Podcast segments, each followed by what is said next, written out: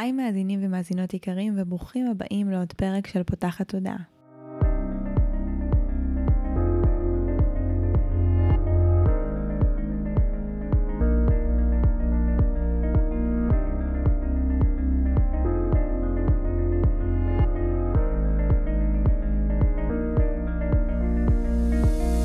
זו הפעם הראשונה שלכם כאן, פותחת תודעה היא תוכנית שנועדה להעביר רעיונות, לאתגר תפיסות קיימות ולפתוח את צורת החשיבה האוטומטית שנהוגה אצל כולנו, לכל מיני כיוונים חדשים במטרה להכניס לחיים שלנו יותר כלילות, שלווה, זרימה, אהבה, קרבה וחופש, גם במערכת היחסים שלנו מול עצמנו וגם במערכות יחסים נוספות.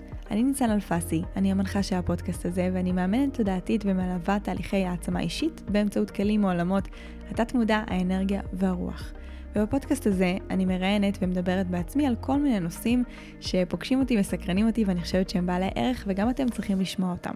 בפרק של היום אירחתי את ענת אשד גלזר שהיא רואת חשבון ויועצת עסקית שמשלבת בין עולם העסקים והרוח, business consciousness, אה, והיא גם רואת החשבון שלי ובאנו באמת לדבר היום ולספר לכם על איך אנחנו יכולים להפסיק לפחד מכסף בין אם אתם שכירים ובין אם אתם עצמאים וממש להגדיל אפילו את ההון הראשוני והעצמי שיש לכם.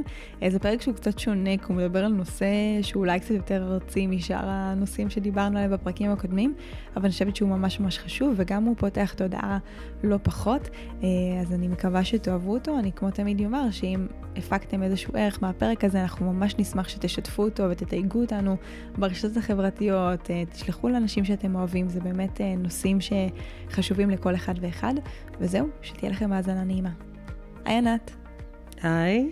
אז אה, הבאתי אותך היום כדי שנדבר קצת על כסף, על אה, למה אנשים מפחדים מכסף, מה אפשר לעשות כדי להתקרב רגשית, תודעתית ופיזית אה, לכסף, ואיך אנחנו יכולים באמת לשפר את המצב הפיננסי שלנו, גם על ידי עבודה תודעתית, אבל גם על ידי פעולות פרקטיות, כי כמו ששתינו מאמינות, השילוב של שניהם הוא השילוב שבאמת יכול להביא אותנו לצמיחה בתחום הזה.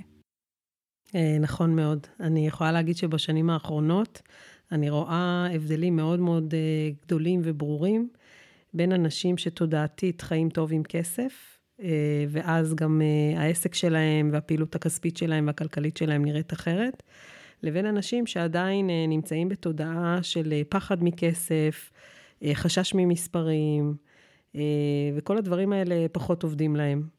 ונוכחתי לדעת כרואת חשבון יותר ויותר, שככל שאנשים עובדים על הנושא התודעתי של כסף, הם גם משתפרים בפעילות הכספית שלהם ובעסק שלהם. וזה נכון גם לעצמאים וגם לאנשים שכירים, שפשוט אה, מאוד נמנעים מהנושא הזה של כסף ומתרחקים ממנו. אה, יש לזה כנראה הסבר פסיכולוגי. מישהו פעם אמר לי שהמוח שלנו הוא עדיין מוח אה, קדמון, שהוא אה, רואה אריה או נמר, הוא יודע לרדוף, סליחה, הוא יודע ל... לברוח, ממנו. לברוח ממנו, אבל אם הוא רואה מספר, נניח מינוס בבנק, או איזשהו מספר ככה זה, זה מאוד ארטילאי לו, ומאוד לא ברור. ואם אנחנו מחברים את הנושא הזה עם כל נושא החשבון, שהרבה לקוחות ואנשים אומרים לי, אל תראי לי דוחות, אל תראי לי מספרים, אני מפחד מחשבון, אני לא אוהב, אני ישר מתבלבל, אני מתבלבלת, אני לא מסוגלת להסתכל. אז זה יושב איפשהו בכיתה ג', שהמורה לחשבון אמרה, ממך לא יצא כלום, או ממך לא יצא כלום. והתוצאה היא שאנשים פשוט נמנעים ממספרים ונמנעים מכסף. אני ממש יכולה להזדהות עם זה, אני חושבת ש... יכול להיות שהמאה, מינוס 100 אלף שקל בבנק הזה, הוא יעשה לנו את הקיבוץ, כי לימדו אותנו שזה לא בסדר, שזה אולי אומר עלינו משהו, שאנחנו לא מתנהלים כספית נכון, שאנחנו פחות טובים וכולי, לכל אחד יש את הפרשנויות שלו, אבל אנחנו לא יודעים באמת לכמת ולתפוס ברמה התודעתית מה זה אומר, או מה בהכרח צריך לעשות בשביל לשנות את זה, עד שאנחנו לא מגיעים לשלב שבו אנחנו מתמודדים עם המספרים. וההתמודדות הזו יכולה להיות הרבה פעמים לא פשוטה ולא נוחה באמת מתוך החוויות האלה, זה אפילו מעבר ללא יצא ממך כלום, זה גם יכול להיות פשוט אנשים, אני מכירה מלא אנשים שאומרים לי, אני, אני לא טוב עם מספרים, אני לא טובה עם מספרים, לא הייתי טובה בחשבון, לפעמים זה אפילו לא קשור, אני למשל יכולה להגיד שהייתי סבבה ממש פלוס אפילו בחשבון, ועדיין כל המספרים של העסק זה ממש עבודה שאני עושה כל הזמן, ושל העסק, של המשק בית. בשביל להכיר אותם יותר ולא להיות במקום כזה ש... נמנע ו- ולא לא מתעסק איתם. ואני מרגישה שככל שאני יותר מתיידדת עם מספרים ועם האנרגיה הזו בכלל של כסף, תכף נדבר על מה זה אומר האנרגיה הזו של הכסף, אז גם הרבה יותר קל לי. אני חושבת שזה מאוד תלוי גם איך התייחסו בבית שלנו לכסף, והאם השיח עליו אפילו מעבר לכל מיני אמונות או משפטים, דיברנו קצת בשיחה לפני, ו... ודיברנו על משפטים כמו כסף לא גדל על העצים, וכסף מגיע מעבודה קשה, שזו תודעה שנמצאת אה, ממזמן ועדיין קיימת אה, בתוך העולם שלנו, ואני חושבת אבל שזה גם הרבה בעניין של... איך ראיתי את ההורים שלי מוציאים כסף, האם כשביקשתי כסף אז הם התכווצו, או נתנו בשמחה, או איך הם שילמו, או איך הם דיברו על כל מיני גופים ממשלתיים שאנחנו משלמים להם כסף אה, באופן קבוע. יש המון את המקום הזה של שוחטים אותנו, גונבים מאיתנו, אה, אה, וכל מיני כזה אמירות, ואז בעצם כל האנרגיה שיש לי אל מול כסף היא, היא מכווצת ולא נעימה. נכון מאוד. אנשים, אה, אני חושבת שמעט מאוד אנשים מתייחסים לכסף בקונוטציה חיובית. רוב האנשים, כמו שהזכרת, גדלו בבית שתמיד אמרו לו, להם, אה, תחסכו, אין מספיק, אי אפשר, זה לא אפשרי. אה, רוב האנשים, לפחות בדור שלי, באמת שמעו מאוד את האמירה, אנחנו לא רוטשילד, תכבה את האורות, תחסוך במים. וכולי וכולי. אני מאוד בעד חיסכון באופן כללי, אבל כשזה בא בהקשר של כסף, זה מאוד מכווץ, וזה מאוד מאוד אה, מכנס את האנשים וגורם להם פשוט למניעה. זאת אומרת, אנשים יודעים שכסף זה תחום שאני לא מתעסק בו. וברגע שהם לא נוגעים בו והם אה, נמנעים, אז שמים את זה בצד, לא מתעסקים, לא מתחשבים, לא בודקים, לא יודעים, לא נמצאים במודעות בעניין, ובמקום לגרום לכסף לגדול, הוא קטן. ואז אנחנו נכנסים לאיזשהו מעגל אינסופי של אני חוששת מכסף, אני לא מתקרבת אליו, אני נמנעת מהפעילות הכספית, אני לא בודקת מה קורה אצלי בבנק, אין לי מושג כמה כסף הוצאתי החודש, ואופס, אני נכנסת לסחרור של מינוסים וכולי. עכשיו, אני התוודעתי לזה יותר ויותר, שאנשים, אה, זה ממש אה, מעקר להם את הפעילות, הם ממש נמצאים בסטגנציה, באיזשהו קיפאון. והם אה, לא יוצאים ממנו. הם יכולים להיות האנשים הכי מוכשרים בעולם, עם היכולות והכישורים הכי נפלאות בעולם, והם פשוט לא, לא מתקדמים משם. ועשיתי אפילו, ניסיתי לעשות קורס לאיך מנהלים כסף, איך מנהלים עסק, סליחה, ושמתי לב שזה אה, זה, זה נגמר, זה מפסיק בשלב שבו הבן אדם נפגש עם הכסף, עם המילה כסף. והאמונות המקבילות שיושבות שם הן כל כך גדולות והן כל כך אה, מקשות, שאני חושבת שהרבה מאוד אנשים, ברגע שהם אה, תודעתית יבינו איזה שינוי הם צריכים לעשות ביחס עם כסף, זה יפתח להם עולמות ואנרגיות ברמות אחרות. חשוב לי גם להגיד שזה לא רלוונטי רק לעצמאים. זאת אומרת, לפעמים יש לנו נטייה לחשוב שאוקיי, עצמאי, אז יש לו יותר אה, גיוון בכמה הוא יכול להכניס, או בטווחים, או בכמה הוא יכול להגדיל את ההכנסות, אבל אה, כל העבודה הזו של שינוי התודעה שלי ביחס לכסף, הוא גם משפיע על שכירים. גם שכירים יכולים לקבל, לפעמים נראה לנו ששכירים זה קבוע, אבל גם אצלם הם יכולים לקבל כספים מכל מיני מקורות מפתיעים, ובכללי, אה, אני חושבת שהתפיסה הזו של... כסף יכול להגיע רק מעבודה, זו תפיסה שמגבילה את כולנו. זאת אומרת, כשבן אדם אומר, אני צריך עוד, עוד כסף, אז בהכרח הוא שואל, האם, מה אני צריך לעשות? להגדיל את השעות עבודה שלי, לעבוד בעוד עבודה? ורוב האנשים בכלל לא פתוחים לאפשרות הזאת שאפשר להכניס כסף גם מדרכים שהן לא רק עבודה. נכון מאוד. אני יכולה להגיד לך שאני עצמאית היום ועובדת עם עצמאים. הרבה מאוד שנים הייתי שכירה בחברות הייטק וכולי. והייתי מסוג האנשים כמו האנשים האלה שרוכבים ולא רואים ימינה ושמאלה, הייתי נוסעת בבוקר מהבית לעבודה, מהעבודה לבית, בכלל בלי שום מודעות ליכולות האחרות שלי. והיום יש כל כך הרבה כיוונים וכל כך הרבה אפשרויות שאפשר פשוט לייצר כסף מכסף. אפשר ליצור מקורות הכנסה נוספים, גם שכירים, אפשר לעשות השקעות, אפשר אה, לפתח את העסק שלך למישהו עצמאי. יש כל כך הרבה אפשרויות, ואני חושבת שהמפתח לזה, פשוט להבין איך תודעתית אפשר לצמוח מהמקום הזה של הימנעות מכסף. אז איך אפשר?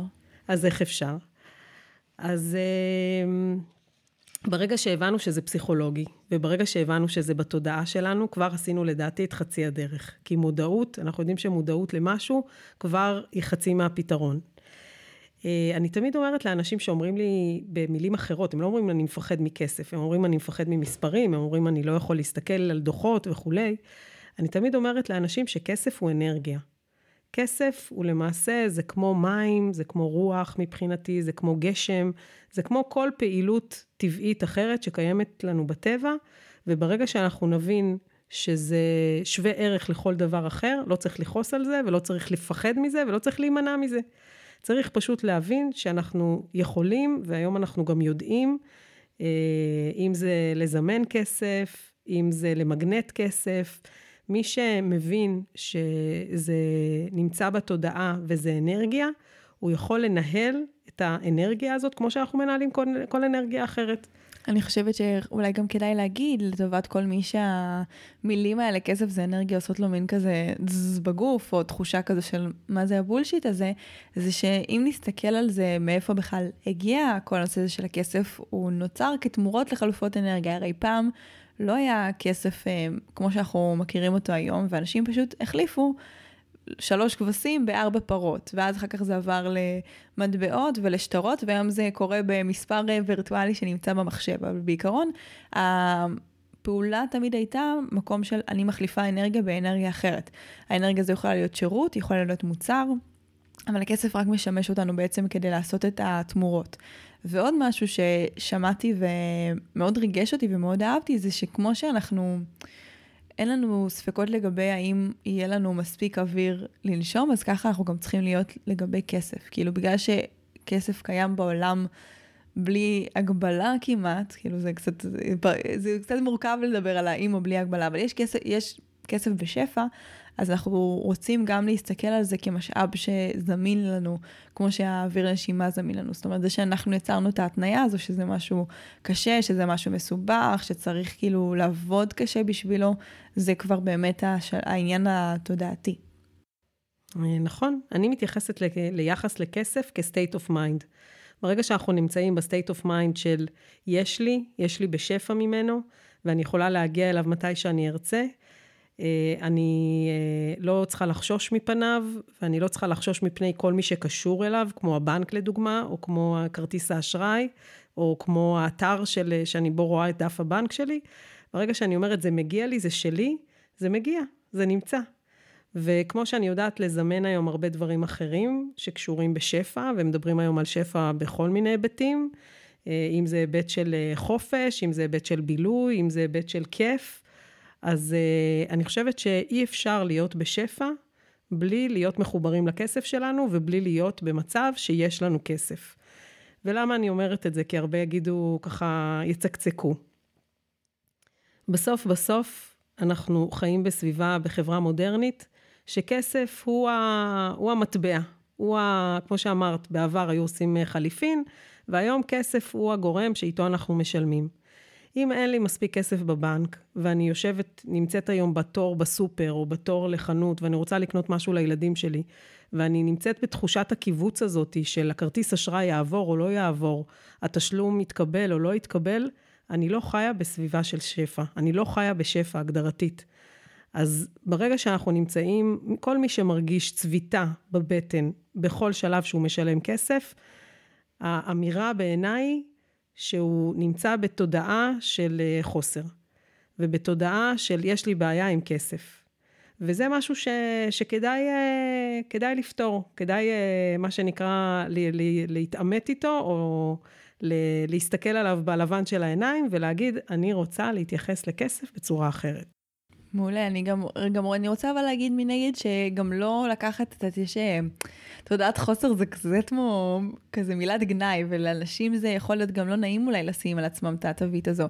אז אולי גם פשוט לבוא ולהגיד לעצמי, יש לי עוד איפה להתרחב בתוך uh, תודעת השפע שלי, כי גם אני מוצאת שלפעמים, מה זה לפעמים? תודעת שפע זה משהו שהוא גם קורה הרבה פעמים בתקופות. הרי התודעה שלנו היא מושפעת כל הזמן מדברים פנימיים וחיצוניים, וגם על עצמי אני לפעמים מרגישה שיש תקופות שאני ממש בתודעת שפע, והדברים מגיעים ובקלות ובפשטות, ויש לפעמים ככה תקופות שהן קצת יותר כזה, פתאום אני חוזרת לדפוסי החשיבה היותר ישנים שלי, ואז אני גם חווה את השיקוף הזה בחוץ, גם בדברים שמגיעים או לא מגיעים, וגם ברמת הקיבוץ שאני חווה. אז כאילו, גם אה, המקום הזה של אה, חוסר או תודעה של חוסר, זה לא, לא גזירת גורל וזה לא עכשיו אה, מגדיר את מי שאתם, אה, זה פשוט הזמנה לבוא אה, ולהרחיב בעיניי גם את ההסתכלות שלי על כסף ולהתיידד איתו. אבל גם את החיבור לעצמי, כי אני חושבת שבסוף אמרת את זה בצורה מאוד יפה, מגיע לי, זה שלי.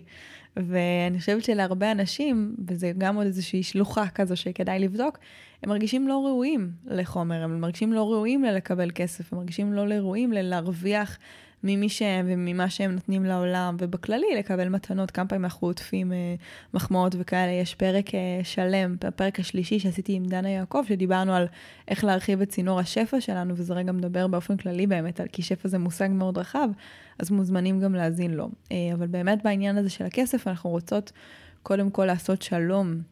עם המספרים. איך את ממליצה לעשות את זה? איך את ממליצה להתקרב ולעשות שלום עם כל הגורמים הארציים האלה? אז כמו שאמרתי, השלב הראשון הוא מודעות. ברגע שאנחנו אומרים שאפשר לשלב חומר ורוח, תודעה וכסף, כבר עשינו חצי מהדרך. אה, אני יכולה לספר לך שבתוכנית שלי כל יום חמישי בקבוצת Consciousness of Love, אני, יש לי פינה שנקראת Business Consciousness, שאני מדברת על שילוב בין תודעה ועסקים, בין כסף ותודעה. ואני כל הזמן מראה איך אפשר את אותו מושג להסתכל עליו מההיבט החומרי ומההיבט ה...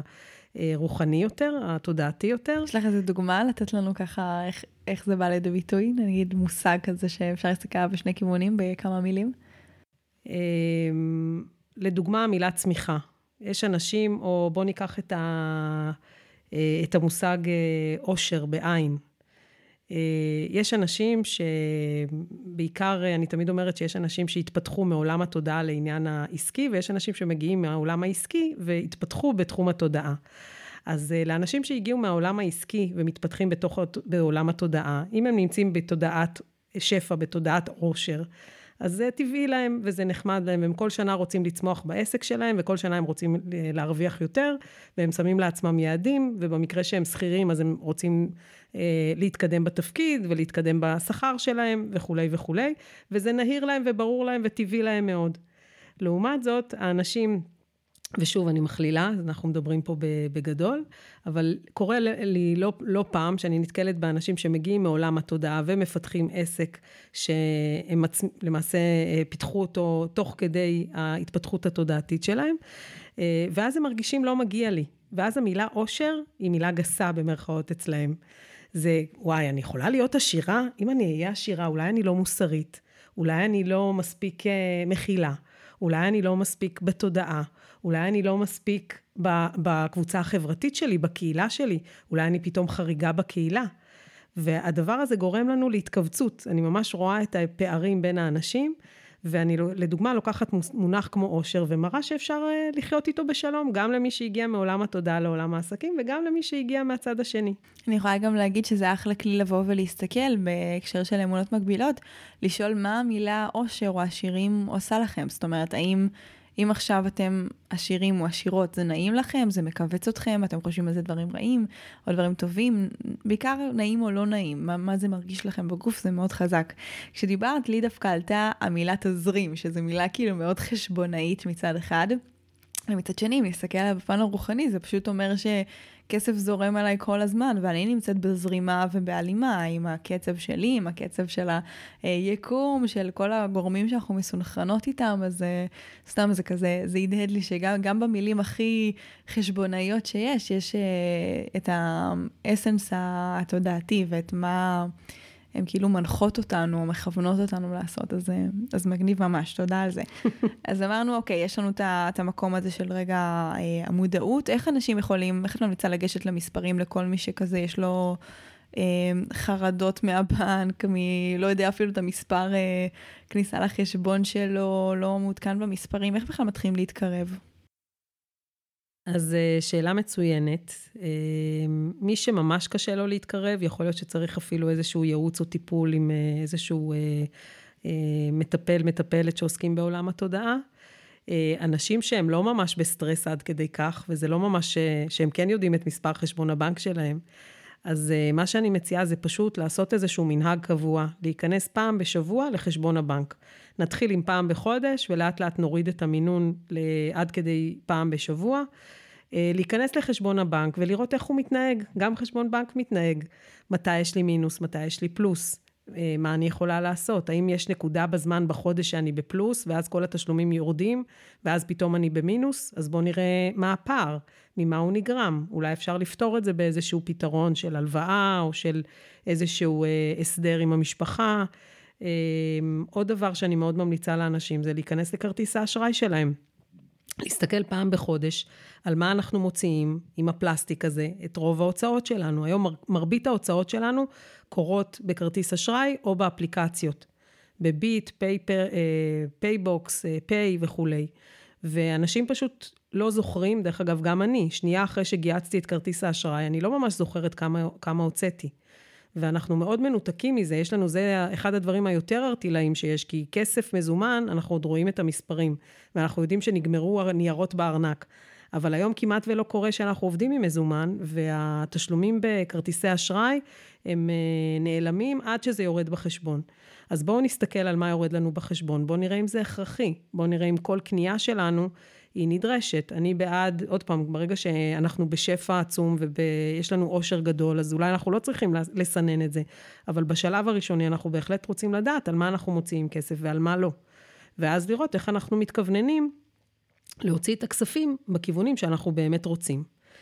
אה, השלב הבא, אחרי שאנחנו יודעים על מה אנחנו מוציאים, גם בחשבון הבנק וגם כרטיס האשראי, ממה הוא מפורט, זה לבקש פגישה בבנק עם הבנקאי שלנו, ו- ולשאול אותו מה אתה יכול להציע לי.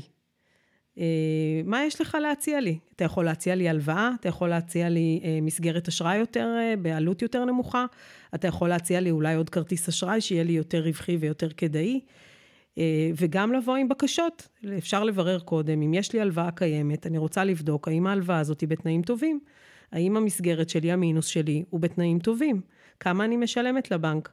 האם אני משלמת כמו מישהו אחר שהוא כמוני, או שאני משלמת יותר כי לא דרשתי ולא ביקשתי?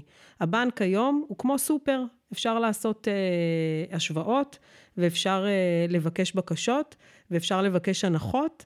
ואני יכולה לספר לך שפעם בעבר, אה, כל מי שמשקיע בניירות ערך, הוא משלם דמי שמירת ניירות ערך. אז פעם באתי בצחוק לבנקאי שלי ואמרתי לו, בני, תראה לי מי יושב למטה במרתף ושומר לי על ניירות הערך, למה צריך לשלם דמי שמירת ניירות ערך?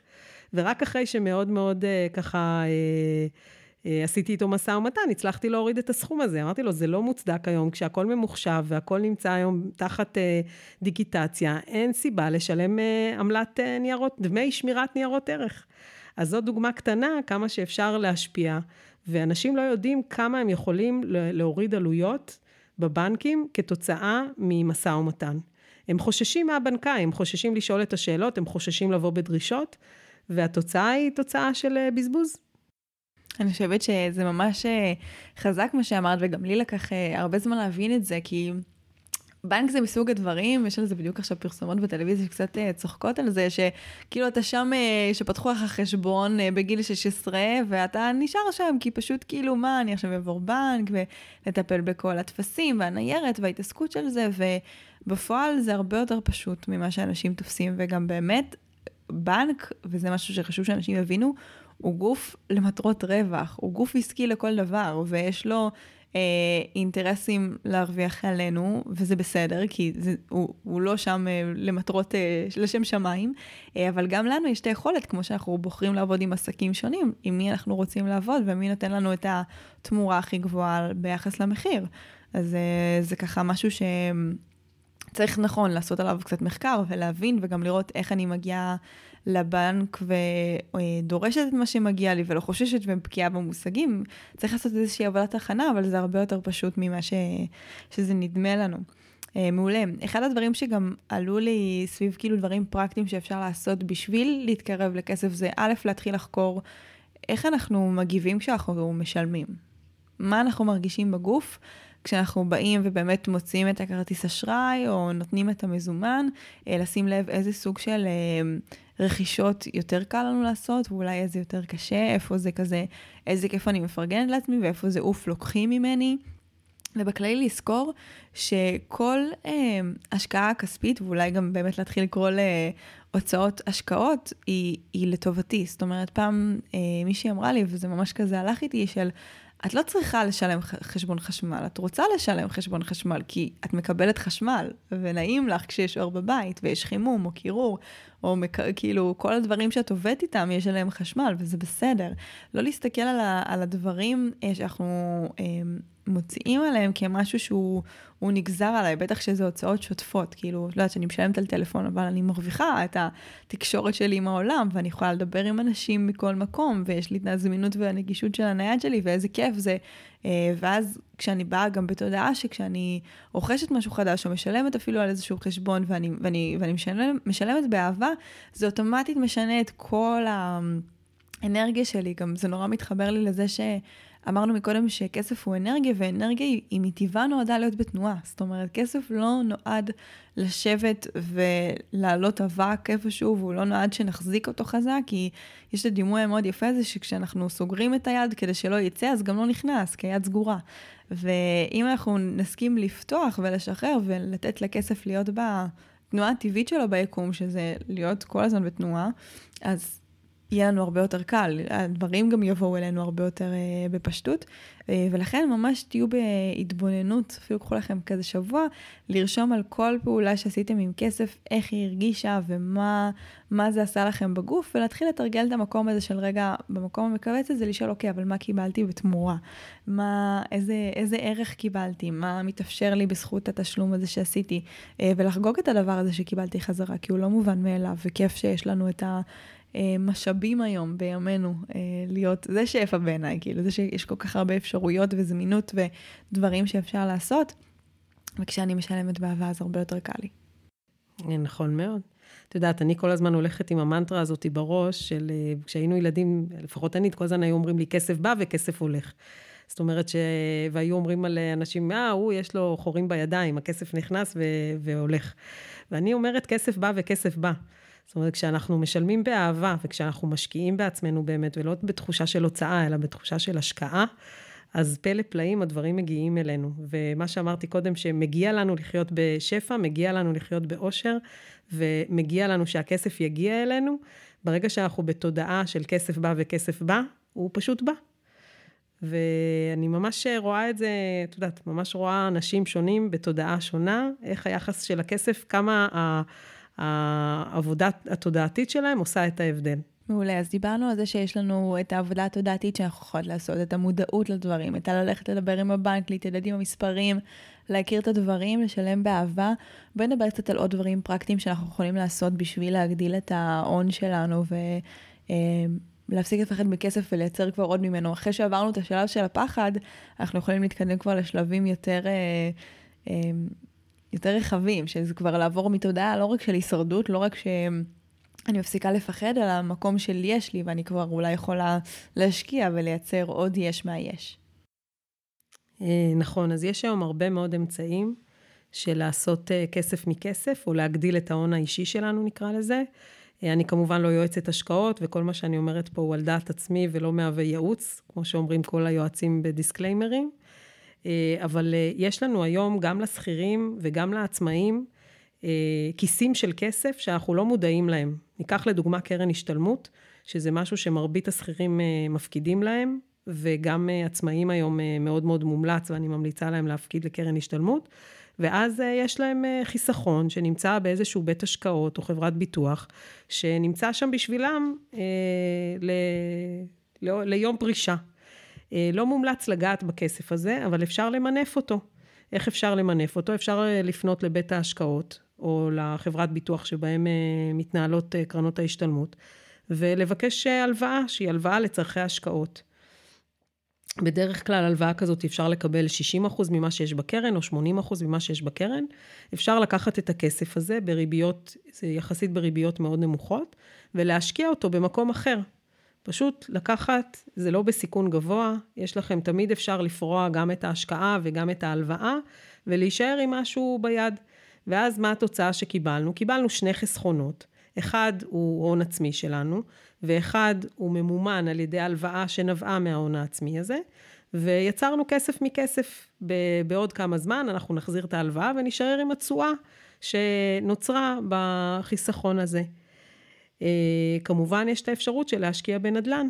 יש היום הרבה מאוד אנשים שיש להם בית, והבית, אה, יש עליו משכנתה, משכנתה זה הלוואה על הבית, אבל או שהמשכנתה כבר מאוד נמוכה ואפשר לקחת עוד, או שחלק מהאנשים דאגו כבר לחסל את המשכנתה הזאת, ואין אה, הלוואה למעשה על הבית. עכשיו, הבית קיים, אנחנו גרים בו, אין לנו תוכנית למכור אותו בקרוב, ואפשר למעשה למנף את הבית הזה לעוד השקעות. אז גם כאן אפשר לקחת, למצוא השקעת נדל"ן, לקחת מימון שחלקו על הנדל"ן החדש, חלקו על, ה, על הבית הקיים, ובצורה הזאת אה, למנף את הכסף שיש לנו, את המשאב ש, שעומד ל, לרשותנו, ולעשות כסף מכסף. אמ, יש עוד כל מיני רעיונות, אני, שאלה כמה אנחנו עוד רוצים אה, להעמיק, אבל... יש לנו, את יכולה לתת עוד כמה. אה, כל הרעיון הוא להיות כל הזמן בתודעה שאני יכולה לייצר עוד ועוד הון. יש היום אה, לא מעט חברות שעושות הלוואות שנקראות peer to peer, הלוואה מחוץ-בנקאית, שלמעשה יש לנו את הצד המשקיע ואת הצד הלווה. מה זה אומר? זה אומר שאם יש לי נניח אלף שקל בחודש מיותרים, אני יכולה להוציא אותם לצריכה ואני יכולה לצבור אותם באיזשהו פיקדון ולייצר נניח 20-30 אלף שקל אחרי שנה, שנה וחצי, שנתיים, ליצור איזשהו הון שהוא נמצא לי להשקעה. אה, זה לא הון גדול שאפשר לקנות ממנו נדל"ן, זה לא הון גדול שאפשר לעשות איתו איזושהי השקעה מטאורית, אבל אפשר אותו למנף. ואז אפשר לפנות לאחד מבתי ההשקעות האלה שעושים את ההלוואות פיר טו פיר, ולשאול כמה ריבית אפשר לקבל על, ה, על מתן הלוואה בבית ההשקעות הזה, בחברת הפיר טו פיר הזאת. אה, ההלוואות הן בדרך כלל, ההשקעות האלה הן בדרך כלל באחוז ריבית קבוע מראש. את, את יודעת כמה, כמה את מקבלת, והיתרון הוא שזה גם דברים שהם נזילים. פשוט אה, אפשר אה, להכניס אותם לכמה חודשים, אפשר להכניס אותם לשנה וכולי. אותו דבר יש היום את כל תחום ההשקעות האלטרנטיביות, שזה הלוואות על נדל"ן, הלוואות לעסקים. שיש היום גורמים שהם אלה שמגייסים את הכספים מהמשקיעים, מבטיחים להם אחוז תשואה קבוע או ידוע מראש, ומלווים את הכסף הזה לאנשים שצריכים לכל מיני מטרות. אז פה יש לנו למעשה אה, הון. שמשנה ידיים, הוא עובר מגורם לגורם. בדרך הוא מקבל את ה... המשקיע מקבל את התשואה שלו, הלווה משלם את הריבית שלו. בית ההשקעות כמובן מרוויח בדרך, אבל כמו שאמרת קודם, ככה אנחנו מצליחים להתפתח ולצמוח. אמ, יש היום נכסים דיגיטליים שעושים תשואות, שאפשר לרכוש נכס דיגיטלי, אה, שהוא מעין אה, נדלן דיגיטלי, זה איזשהו, יכול להיות אתר באינטרנט, או איזשהו אה, אה, כלי שעושה כסף לבעלים שלו, אפשר לרכוש את זה, כמובן שצריך לברר קודם טוב טוב על מה מדובר, אבל גם יש כאלה שנותנים תשואות שהן ידועות מראש. אה, וכמובן, יש לנו את המכשירים הידועים, כמו קופת גמל להשקעה ופוליסת חיסכון, שזה אה, קופות שנמצאות בבתי השקעות או בחברות ביטוח. בקופת גמל להשקעה אפשר להפקיד עד 70 אלף וקצת לשנה, התקרה משתנה משנה לשנה. ובפוליסת חיסכון אין מגבלה להשקעה. עכשיו, אה, היתרון הוא שזה כסף שהוא נזיל. זה כסף שאומנם אנחנו נשלם עליו מס של 25% על התשואה, אבל אה, זה כסף שעושה יופי של תשואות. עכשיו, אה, כמו שאמרתי קודם, אם אנחנו לוקחים הלוואה מקרן השתלמות ומשקיעים אותה בקופת גמל להשקעה, יצרנו כסף מכסף. אז אני כאן מחברת את הדוגמה הראשונה עם הדוגמה האחרונה, שלמעשה יש היום הרבה מאוד אפשרויות למי שיש לו אה, יתרות של אה, מזומנים, שדואג ל- להשקיע ולחסוך. אה, יש עוד אה, הרבה אפשרויות. אה, נושאים נוספים זה כמובן השקעות לילדים. כל מי שאני ממליצה לכל מי שנולד לו ילד, להחליט שהוא חוסך 200 שקל בחודש, 500 שקל בחודש, איזשהו סכום שהוא סכום יחסית סביר ויחסית בלתי מורגש. ובצורה הזאת אנחנו מגיעים כשהילד בן 18 והוא הולך אה, אה, לצבא, לימודים, חתונה וכולי, ב-18 שנה אנחנו יכולים לצבור כמה עשרות אלפי שקלים, סכום מאוד מאוד יפה, שאפשר גם איתו אחר כך להשתמש. בא לי גם להגיד שלפעמים אה, אנשים נכנסים נורא למין מקום כזה של רגע, אבל איך אני בכלל אשים אה, את החיסכון הזה בצד, ואין לי ואין לי, אבל אם יש משהו שלמדתי בשנים האחרונות, זה שזה מעטים האנשים שבאמת אין להם, וזה הרבה עניין של מה אנשים בוחרים. זאת אומרת, יש אנשים שאומרים אין לי, ואז הולכים לסל בזארה ומפרקים שם כסף כמו לא יודע מה. או אנשים שאומרים שאין להם, ואז הם בכל זאת יוצאים לחופשות ולחו"ל, ול... או למסעדות uh, יקרות, וזה הרבה פעמים על מה אנחנו בוחרים לעשות עם מה שיש. כי... כל עוד אנחנו נמצאים בתנועה, אז, אז כסף מגיע. וזה הרבה על העניין של איך אנחנו מנהלים אותו, ומה אנחנו בוחרים להשקיע, והאם אנחנו מסתכלים על הנאות אה, רגעיות אה, קצרות טווח, או שאנחנו הולכות ומסתכלות על, ה, על הארוך טווח. אה, ואני חושבת שהמפתח הוא לרוב האיזון, זאת אומרת, אה, גם אה, שיהיה לנו את הקצר טווח ואת הדברים שממלאים אותנו בכאן ועכשיו, אבל גם להסתכל אה, עם העיניים קדימה. מעניין אותי לשאול אותך, איך את מרגישה שהכניסה הזו לעולמות התודעתיים בשנים האחרונות השפיעה עלייך, אה, גם ברמת העסק וגם ברמת ה... כאילו, בכללי כמישהי שמנהלת משק בית בישראל? אה, עולם התודעה תורם לי מאוד כל הזמן, גם בעסק וגם בבית. אה, זה פשוט הוסיף לי עוד מימד לחיים, עוד הרבה מימדים לחיים. אה, ואני פשוט רואה איך אה, הנושא הזה אה, חוזר אליי כל הזמן, אם זה העסק שצומח כל הזמן, אם זה נושאים נוספים שאני עוסקת בהם בתחום העסקי או בתחום הרוחני. הרבה עניין, הרבה דינמיקה, הרבה תנועה. החיבור בין השניים פשוט מדגים לי או מראה לי עד כמה אנחנו יכולים לנהל את הדבר הזה. אה, ועד כמה ברגע שאנחנו רוצים, וברגע שאנחנו מזמנים, וברגע שאנחנו חושבים על משהו, אה, אני יכולה לתת, אה, לחשוב על דוגמאות מהדוגמה הכי הכי קטנה ועד הדוגמה הכי הכי גדולה, שזה קורה, זה פשוט קורה. ואני כל הזמן אומרת ללקוחות, לילדים שלי, לבן זוגי, אני אומרת להם, אל תגידו אם יקרה ככה וככה, אלא כשיקרה ככה וככה. וכשאנחנו מתחילים לדבר בקשה, וכשאנחנו מתחילים לדבר על זה שזה קורה, זה שלי, זה מגיע, זה כאן, אני בידיעה שזה, שזה, שזה קורה, אה, הדברים קורים. זאת אומרת, זה מדהים כמה שהפגת החששות וה-state of mind של ידיעה, שנכון, אנחנו לא שולטים על הכל, ואנחנו לא נמצאים כל הזמן בשליטה על כל חיינו, אבל uh, יש לנו הרבה מאוד uh, יכולת לנהל את הדברים לטובתנו העליונה, וברגע שאנחנו נמצאים במודעות הזאת, uh, זה קורה. Uh, אני חושבת שהכסף הוא רק דוגמה לזה, הוא רק uh, דגימה, אבל uh, במקרה של כסף זה פשוט משהו שאנשים מראש מחליטים הרבה פעמים שהם לא מתעסקים עם זה, שאין להם סיכוי להצליח, שעשירים זה אנשים שנולדו עשירים, ואין להם שום סיכוי להיות כאלה וכולי וכולי. ואז אה, הם נשארים באותו מקום. פשוט התנועה הזאת לא קורית. מה הצעד הראשון שמישהו שמאזין לנו צריך לעשות לדעתך כדי להתחיל וליישם את כל מה שדיברנו עליו בפרק הזה?